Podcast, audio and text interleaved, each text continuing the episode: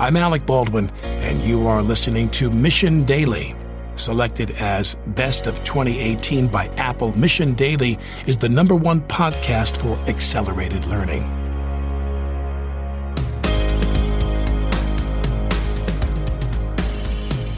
Hey everyone, this is producer Rachel Kanya, and on today's episode, Stephanie sits down with Austin Craig, one of the newest members of the mission team. Stephanie and Austin dive into some fun stories, like when Austin and his new wife, at the time Beccy, lived off of Bitcoin for their first 101 days of marriage. Austin also dives into how he views the hype cycles of the crypto world and tells about how enthusiastic many people are about the technology as a means of liberating people from oppressive institutions. But, he warns, the very same technology can also be used as a means of surveillance and oppression and much more. Stay tuned for more from Austin Craig, the newest member of the mission team. Austin, thanks for hopping on the mic and joining me. How's it going? It's going really well. Steph, thanks for having me on. Yeah, for anyone who doesn't know, this is Austin Craig. He is now a producer with The Mission. How's it feel? It feels great. You know, I, I, connected with you guys on Twitter of all places, and I didn't think we would be working together. That wasn't what I was going for, but I'm so happy it happened because what a great group of people and what great topics. And I'm thrilled to be part of what we're doing here. Yeah, same. We're so happy to have you. And it worked out perfectly because when we were talking about our crypto week that we had last week and the upcoming week, it was an easy way for me to boot chat off the mic because I'm like, hey, Austin knows a lot more about crypto and Bitcoin and all that than you do. So let's have him on. And what I really want to kind of jump into first is your really fun story how you made a documentary about your 100 days living on Bitcoin with your new wife at the time. So, can you give the audience a little bit of background stories, all that around what was it like living on Bitcoin for 100 days and yeah, the craziest stuff that happened throughout? Yeah, I'll give I'll give a quick rundown and a couple stories. So in 2013, beginning of the year, Bitcoin really rallied and it went to what at that time was a crazy high price of $120, just totally mind blowing in 2013. And I wanted to get involved, but I'm not a cryptographer or a regulator or an economist. I'm just somebody who's interested in those things. My career background is in filmmaking and media production. And so a friend suggested that I could make a film about Bitcoin and live on Bitcoin. I was engaged at the time, and the idea of doing this for the first three months of married life was proposed, which is crazy, but that's kind of what makes it interesting, too, right? So I put this in front of my ever adventurous fiance, now wife, and she miraculously agreed. And we lived on nothing but Bitcoin for all expenses for the first, ultimately, 100 days of our post honeymoon married life. From the moment we stepped off the plane from our honeymoon, it was Bitcoin for everything. And, uh, we knew it was going to be hard, but we didn't know how it was going to be hard. A lot of people thought, and even we thought, it might be hard to buy food. A lot of people asked, Are you going to starve to death living on Bitcoin? And thankfully, that did not happen.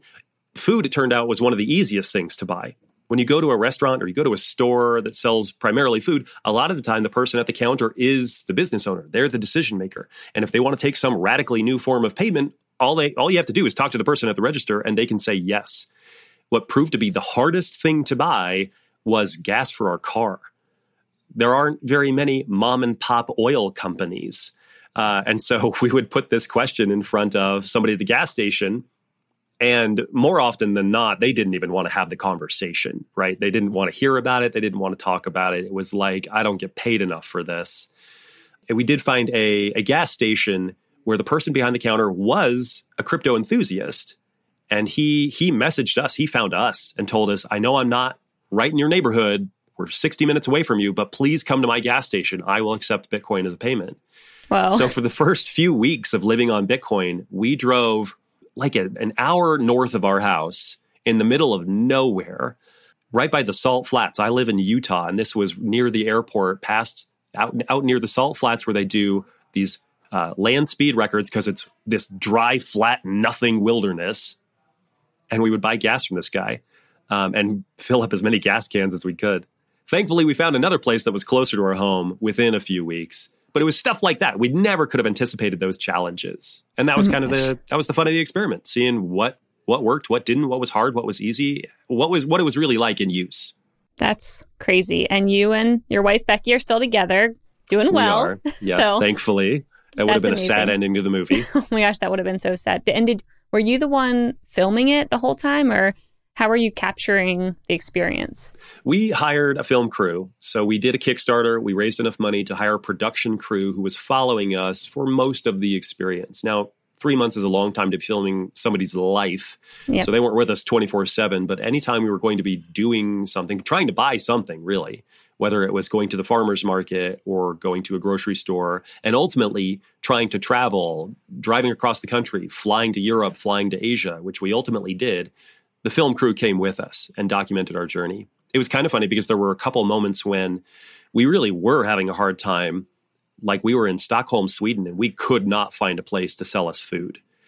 We were looking all over the place. And the film crew was like taking their lunch break, you know, oh they Oh could go buy stuff just fine.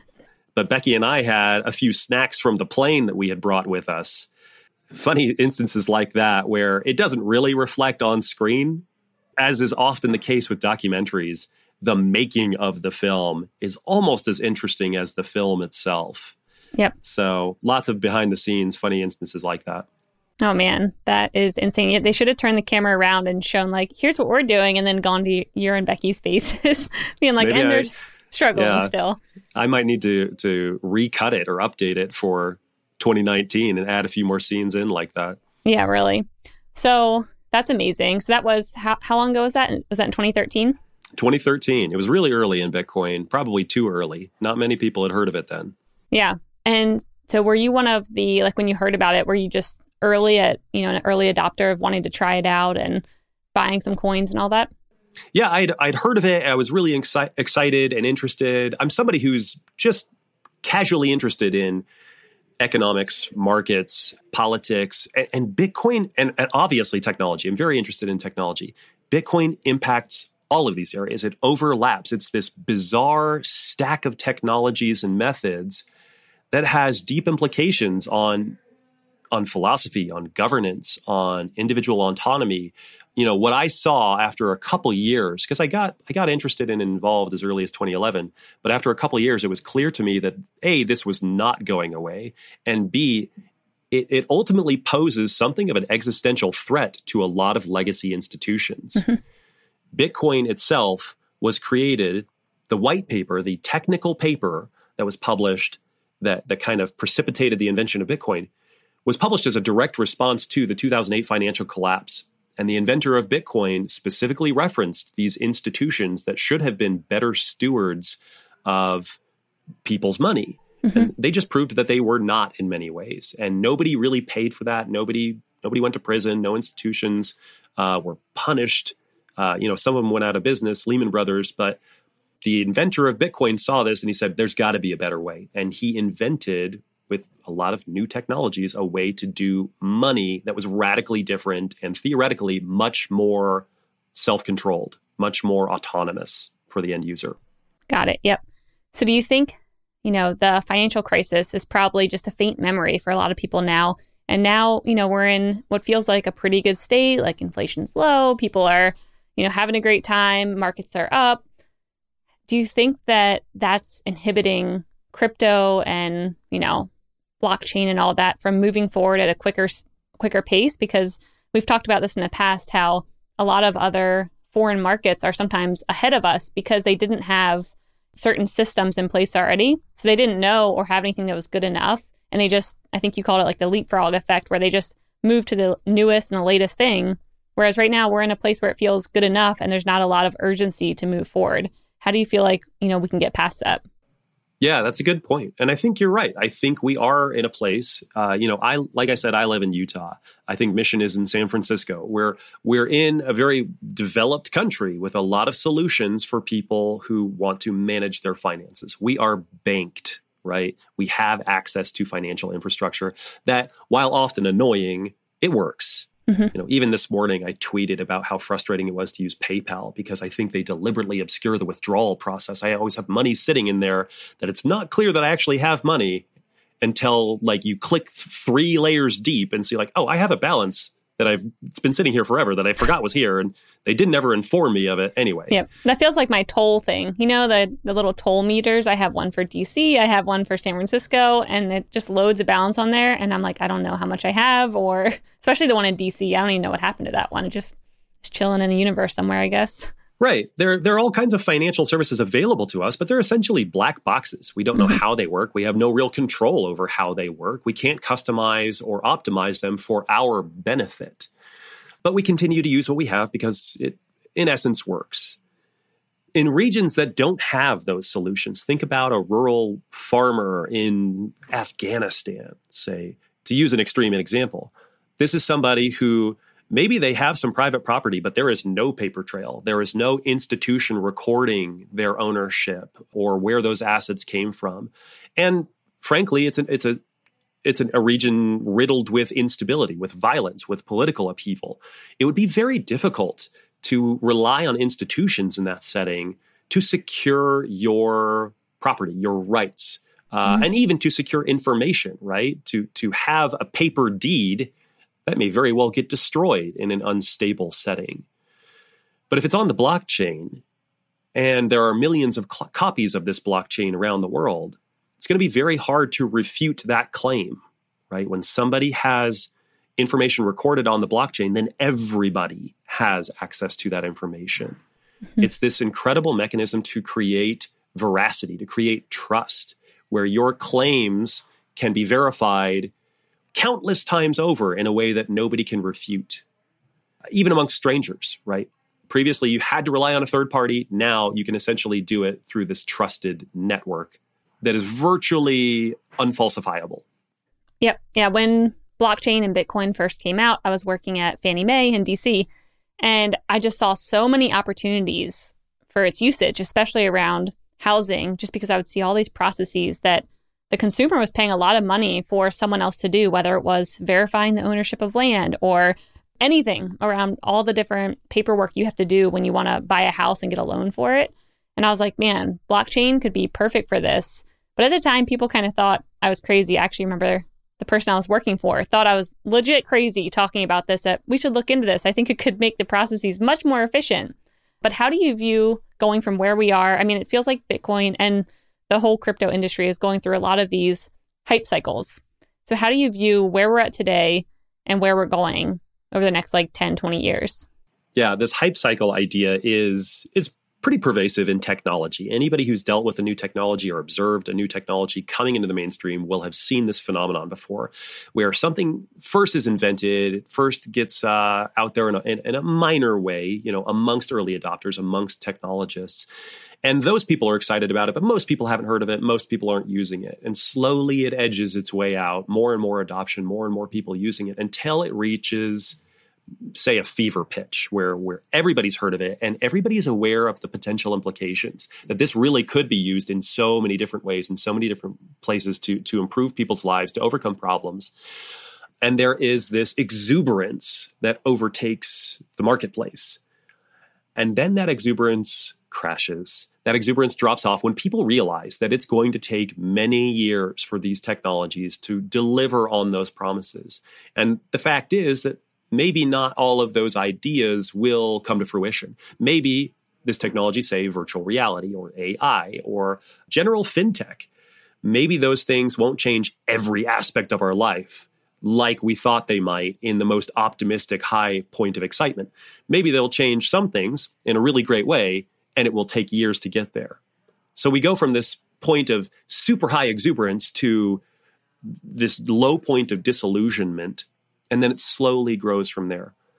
Crypto, Bitcoin, blockchain technology, I'm using all of these terms. They're slightly different things, but they're very related.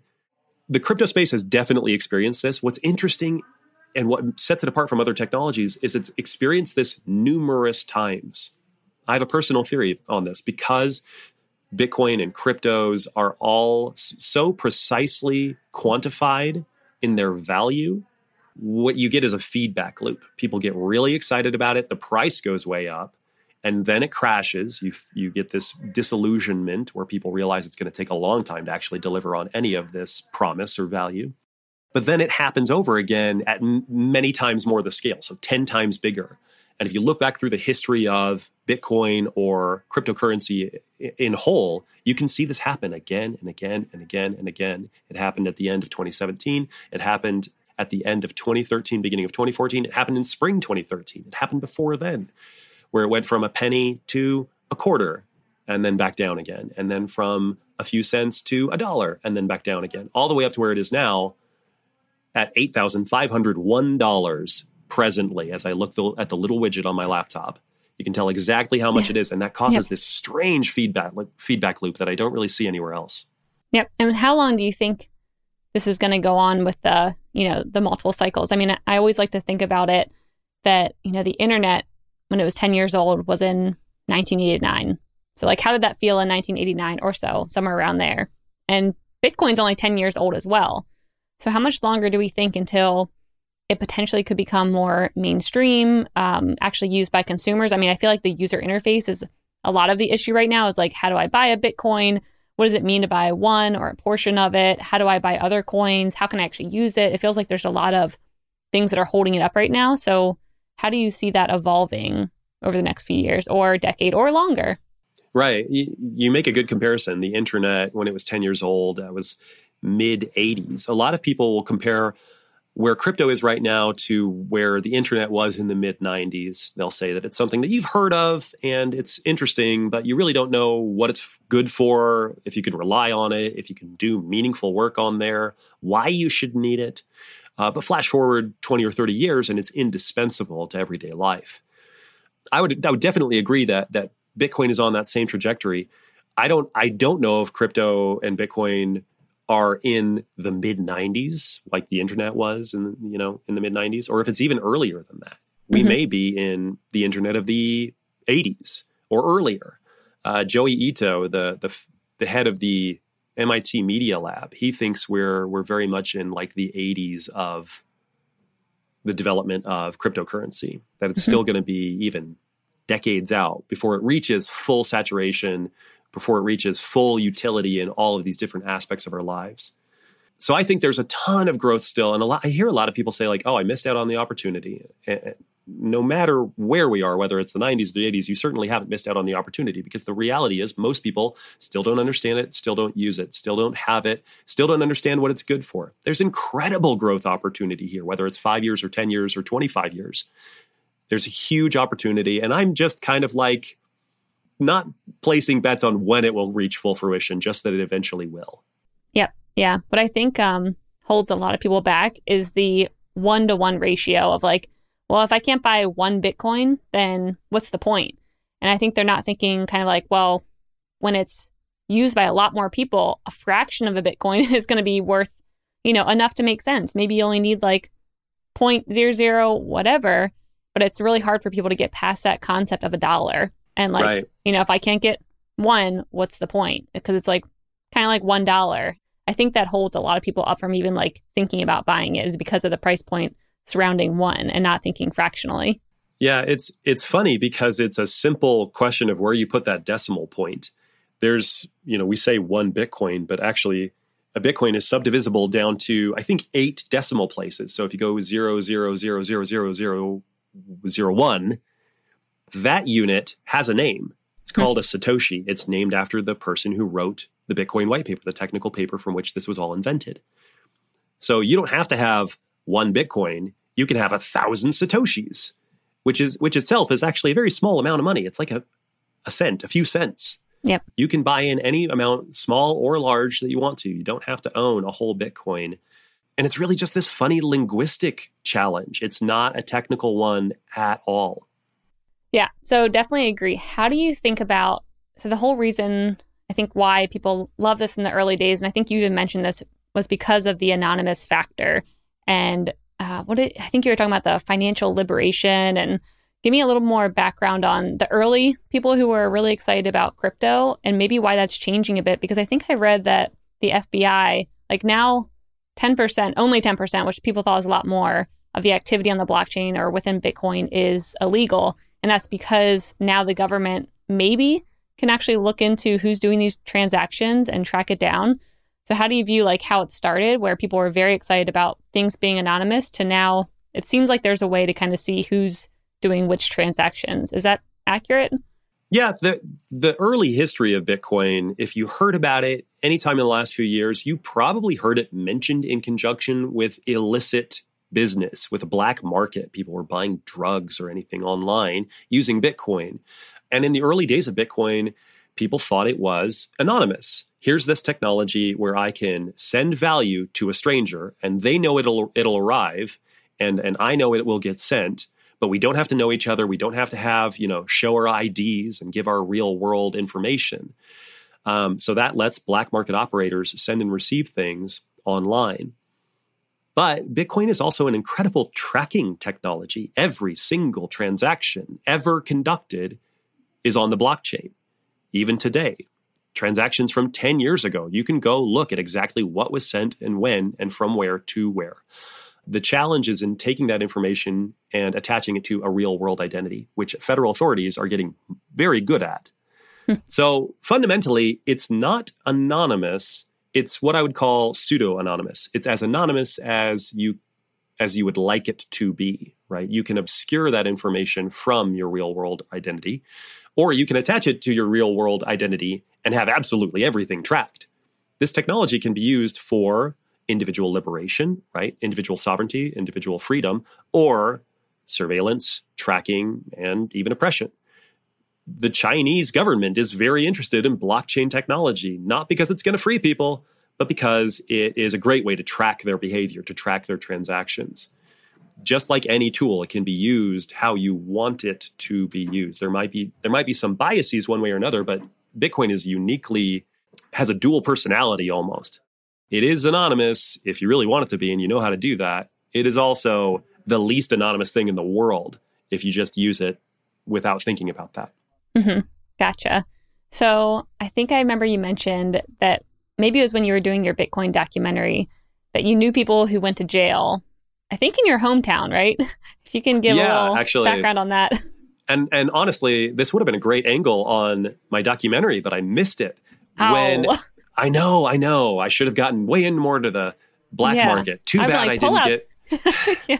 yeah, you should have been like an undercover agent, like trying yeah. to find your way into the black market. Just I guess kidding, round two, when when we do another version of these, I'll get arrested for the sake of the movie. Mm-hmm. Um, but like so not the, too long because like we still need you to work here. So yeah, good idea. I'll I'll try to keep the job. Yeah. Um, so Silk Road. Silk Road was the earliest marketplace that people knew about that was buy you could buy and sell using Bitcoin. Almost all illicit activity on there, drugs and anything else you can imagine. When Silk Road was busted in the fall of 2013, the the kingpin, the ringleader, was a guy in the Bay Area, a guy in his latter 20s who had set it up as this open marketplace and the feds arrested him, but there were other people who were identified to be part of this organization. One of them lived in a very rural part of Utah, not far from where I am. He's probably 25 minutes from my house. And this came out while I was making the documentary. And it's just fascinating that these people from, you know, San Francisco to Utah, geologically or geographically not that far from each other, but culturally kind of worlds apart. Mm-hmm. Um, the Bay Area, the Center for Innovation and uh, rapidly adopting new ideas, new networks, new things, and then Utah, this conservative bastion in the Rocky Mountains. But these people connected with each other because of their interest in Bitcoin and because of their ideological alignment on it being a completely open marketplace. There was another guy I knew who we did interview in the documentary named Charlie Shrem. Uh, Charlie is a big name in the Bitcoin world, has been around for a long time. He started an exchange where you could buy and sell Bitcoin very early on, which was a hard thing to do. I mm-hmm. learned about Bitcoin in 2010, 2011, but I didn't buy for a couple years because, frankly, it was pretty tough to get your hands on some unless yep. you were very technically capable. It was hard to figure out. Charlie set up a network or a, a, website where you could do that, buy and sell. But in order to do that, he had to interface with banks, right? You were trying to ch- trade your American dollars for Bitcoin to do that, he needed a banking partner. Uh, and there are all kinds of regulations and, and hurdles you got to jump through. And we interviewed him about the difficulties in setting that up. And he talked about the regulations that he was having a hard time meeting and, and, and being able to comply with, not, not out of malicious intent, just they were kind of onerous rules for him. Well, not that long after we interviewed him, he ended up getting arrested. and accused of money laundering for not obeying these difficult regulations. He went to prison for a while. I, I, saw some conferences that he attended virtually because he was under house arrest for a while. Oh no! Um, but this, you know, Charlie is still he's out of prison now. He is in the crypto space and still building out tools and sites that people can engage with crypto in their normal everyday life with for for buying normal consumer goods for business, etc. There's been a lot of that stuff going on just because it's such a gray area. People are trying to figure out what works, what doesn't, what's legal, what's not, because it's undefined. Yep. Yeah, I think that's how, I mean, it definitely feels when it comes to the regulations and the taxes. I was talking to Laura Shin about this when I was interviewing her, and, you know, she did a whole episode on taxes because, you know, that first year, even the first like five years, like no one knew even up until now, no one really, you know, has like a clear understanding. Maybe today they do of like, what do you do tax wise? What does it mean to if you like, you know, take a Bitcoin, you change it to Ethereum, then you move it over to Stellar? Like, how do you know what tax implications come with all those transactions? And it's very tricky. And for someone, you know, to get in trouble when it comes to that kind of stuff or, you know, regulations that are probably very hard to understand feels a little unfair in a new industry like this where people are trying to figure it out. Unless you're, you know, apparently doing something illegal and you know it and you just keep doing it. That's a whole different story. But yeah. Yeah. I think there's a lot of opportunity here for people to make to build that bridge and make it easier, right? Mm-hmm. For for those who want to engage with this new system, this new technology, and also comply clearly with the laws. Yeah. That's a that's a huge pain point that I think is an opening for startups to figure out and to streamline. Yep. Yeah, I agree. So the one thing that I always hear about that's kind of holding, at least from the outside perspective of like what is holding crypto and, you know, Bitcoin and all that up is the computing power it takes to mine a new Bitcoin. So how do you view because a lot of people, you know, say like it's it takes if you compare it to maybe how many like planes when they're flying from, you know, transatlantically or whatever, it's this much Bitcoin. And they always like compare it to these different assets and areas to kind of show like how much of a strain it is on the environment by mining for these coins. How do you view where we're at today? And is that actually a problem or is that going to go away, you know, in the next 10 years? Because it kind of reminds me, and I know we talked about this before about how AI was in the 70s. Like a lot of the algorithms that we're using today are the same ones that we had back in the 70s, but we just didn't have the computing power to actually make them come to life. So is that kind of where we're at now in the crypto space? And it's just like a short term problem, or can it get solved? So you bring up a really interesting question, and I think there are a lot of different trend lines involved in answering that question. The demands of the network continue to go up as more and more people adopt and use Bitcoin or other cryptocurrencies, right? So that line is up. But the hardware used, the computers used to mine Bitcoin or other cryptocurrencies are always getting more efficient. So that's a, a way that that trend line is essentially going down. They use less and less power to accomplish the same kind of thing. And at the same time, the technologies themselves, Bitcoin or other cryptocurrencies, can be re engineered, right? This is a living technology. It's not a thing set in stone. The code base is always being added to and changed. And there are competing cryptocurrencies. This is a marketplace of currencies. And it may sound strange if we don't uh, if we don't think about currency as an invention or as a technology, but it is. It doesn't exist in nature. It's something that we invented to accomplish a job. And it can be engineered to do the job better in certain ways. So, with these competing currencies, I think we'll find that ultimately uh, the, the better currencies will end up on top, the ones that offer real utility, real solutions without creating more problems along the way. The other aspect of this that I would consider is Bitcoin is providing a service. Cryptos are providing a service, financial services primarily. And if we compare that to the way we solve financial problems now, how much energy does that use, right? Mm-hmm. We're yep. relying on Visa and MasterCard and Discover and all of these credit cards. We're relying on PayPal and Bank of America. We're relying on Fannie and Freddie, we're relying on a massive financial infrastructure, not just of electronic systems, but physical buildings, right? How much energy does it take to physically heat and cool the buildings where financial institutions are housed? Mm-hmm. Because that's the alternative. That's the way we're solving those problems today. And crypto is the alternative to that. So when we say crypto is using all of this energy, is it sustainable? My question would be like, well, what are we comparing that to, right? They're solving a problem. They're going to replace these things in, in some way, more or less, you know, give or take. They're they're they're supplanting an existing solution. So how much energy are those taking? A lot yeah. of variables to consider. I, I'm an optimist. I believe that technology allows us to do things that were previously impossible and even unthinkable in many cases.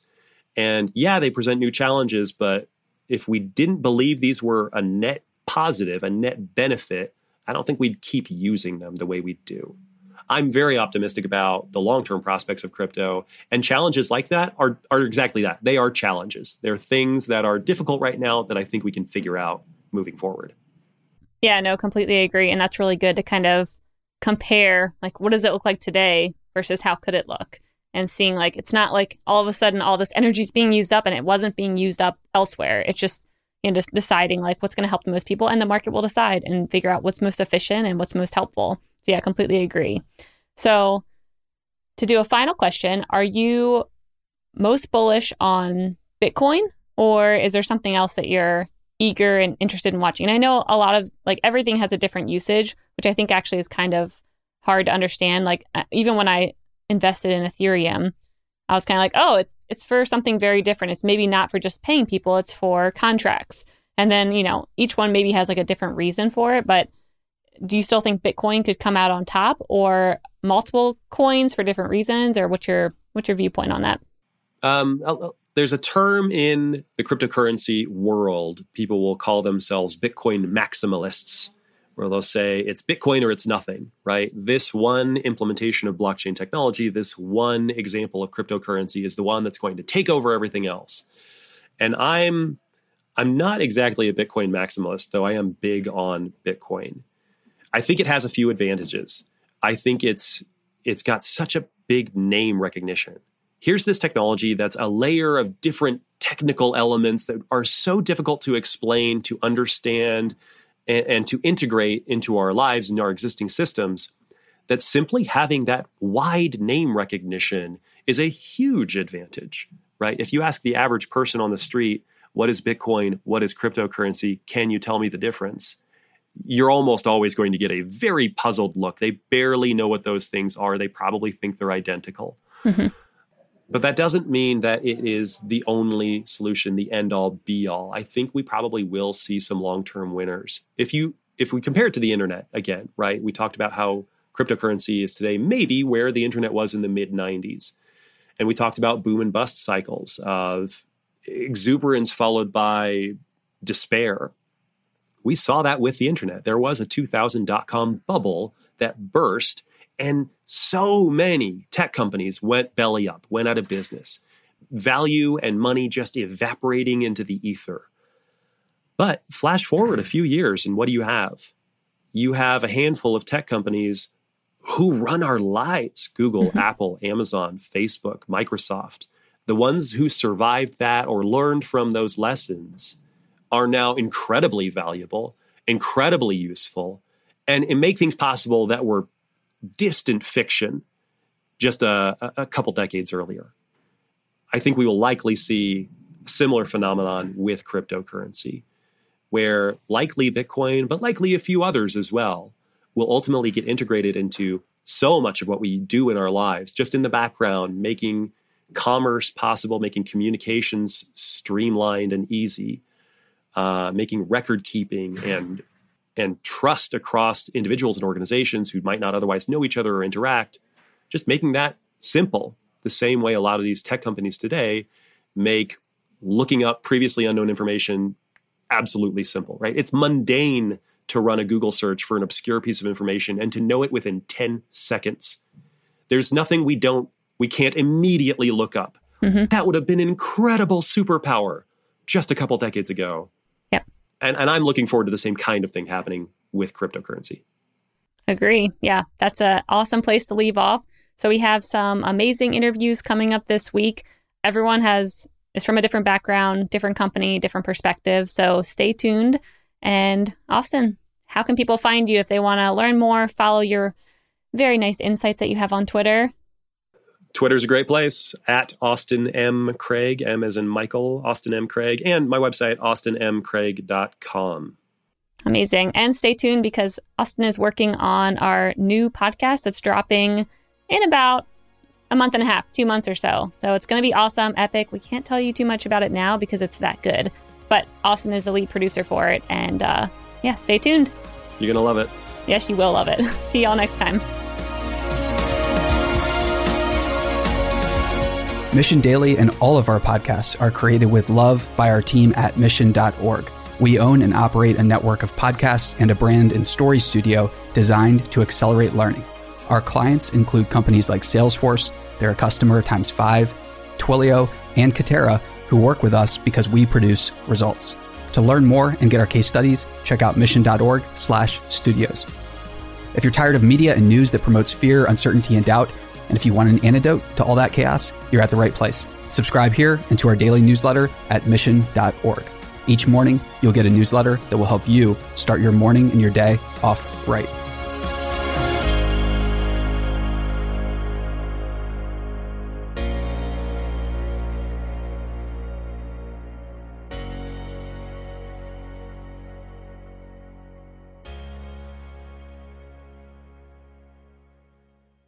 Hey, listeners, thanks for tuning into this episode. I hope you enjoyed it as much as I did. If you haven't already, please subscribe, rate, and review this podcast. It helps spread the word, and I would greatly appreciate it.